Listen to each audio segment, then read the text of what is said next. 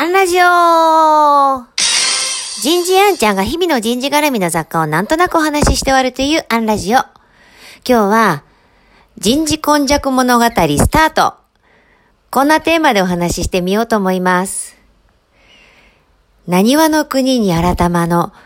年降るまでに白体の衣も干さず、朝酔いに、ありつる君はいかさまに、思い今せかうつせみの、おしきこの世、つゆしもの、起きていにけむ、時にあらずして。えー、これは万葉集第3巻443の超歌、晩歌の、えー、後半部分の、えー、読み下し文になります。摂津の国の滝諸が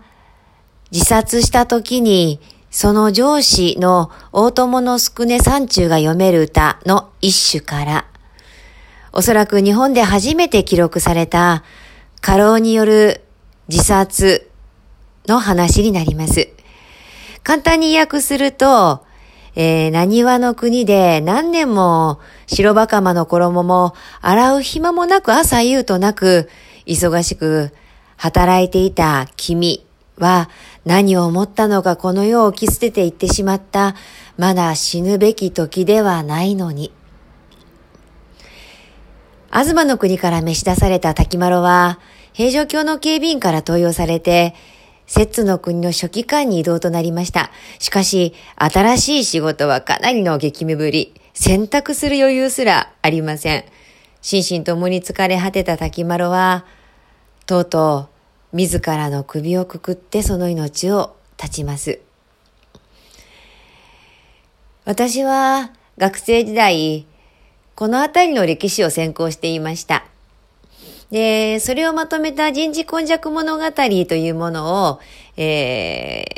ー、薄い冊子なんですけれどもね、えっと、自分で作って、人事のお客様に、えー、お渡しする変わるものと変わらないものがある人は、そう変わらないんだということを伝え続けてきたんですが、えー、先日これを読んでくださった、えー、社労士の受講生が、ぜひ、ラジオでもこれを紹介したらってシリーズものいいよねっておっしゃってくださったので、ちょっと今日ぐらいからしばらく、まあ、しばらくったって、10回ぐらいかな、しばらくだな。えー、この人事根弱物語からの抜粋を紹介してみようと思います。